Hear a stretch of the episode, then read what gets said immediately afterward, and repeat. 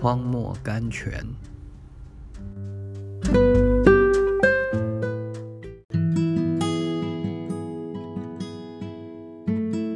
六月二十六日，即便有不信的，这有何妨呢？难道他们的不信就废掉神的信吗？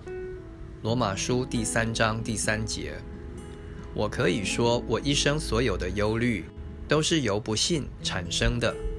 如果我时常相信，我以往的一切都已蒙神赦免，现在的一切都带着主的能力，将来的一切多么光明！因为永生的真实不会因为我的冷淡而更变，不会因为我的失败而消灭，我怎能不欢喜快乐呢？思买单。当我们带着不幸的恶心来怀疑神的允许的时候，就得不着那允许了。这并不是说我们的信心该受神的答应，也不是说神的答应是能用信心赚得的，却是因为神曾这样命定，得允许的条件就是信心。赫德不信说，怎样会这样呢？怎样会那样？信心只用一个字去答复他的千万个怎样，这个字就是神。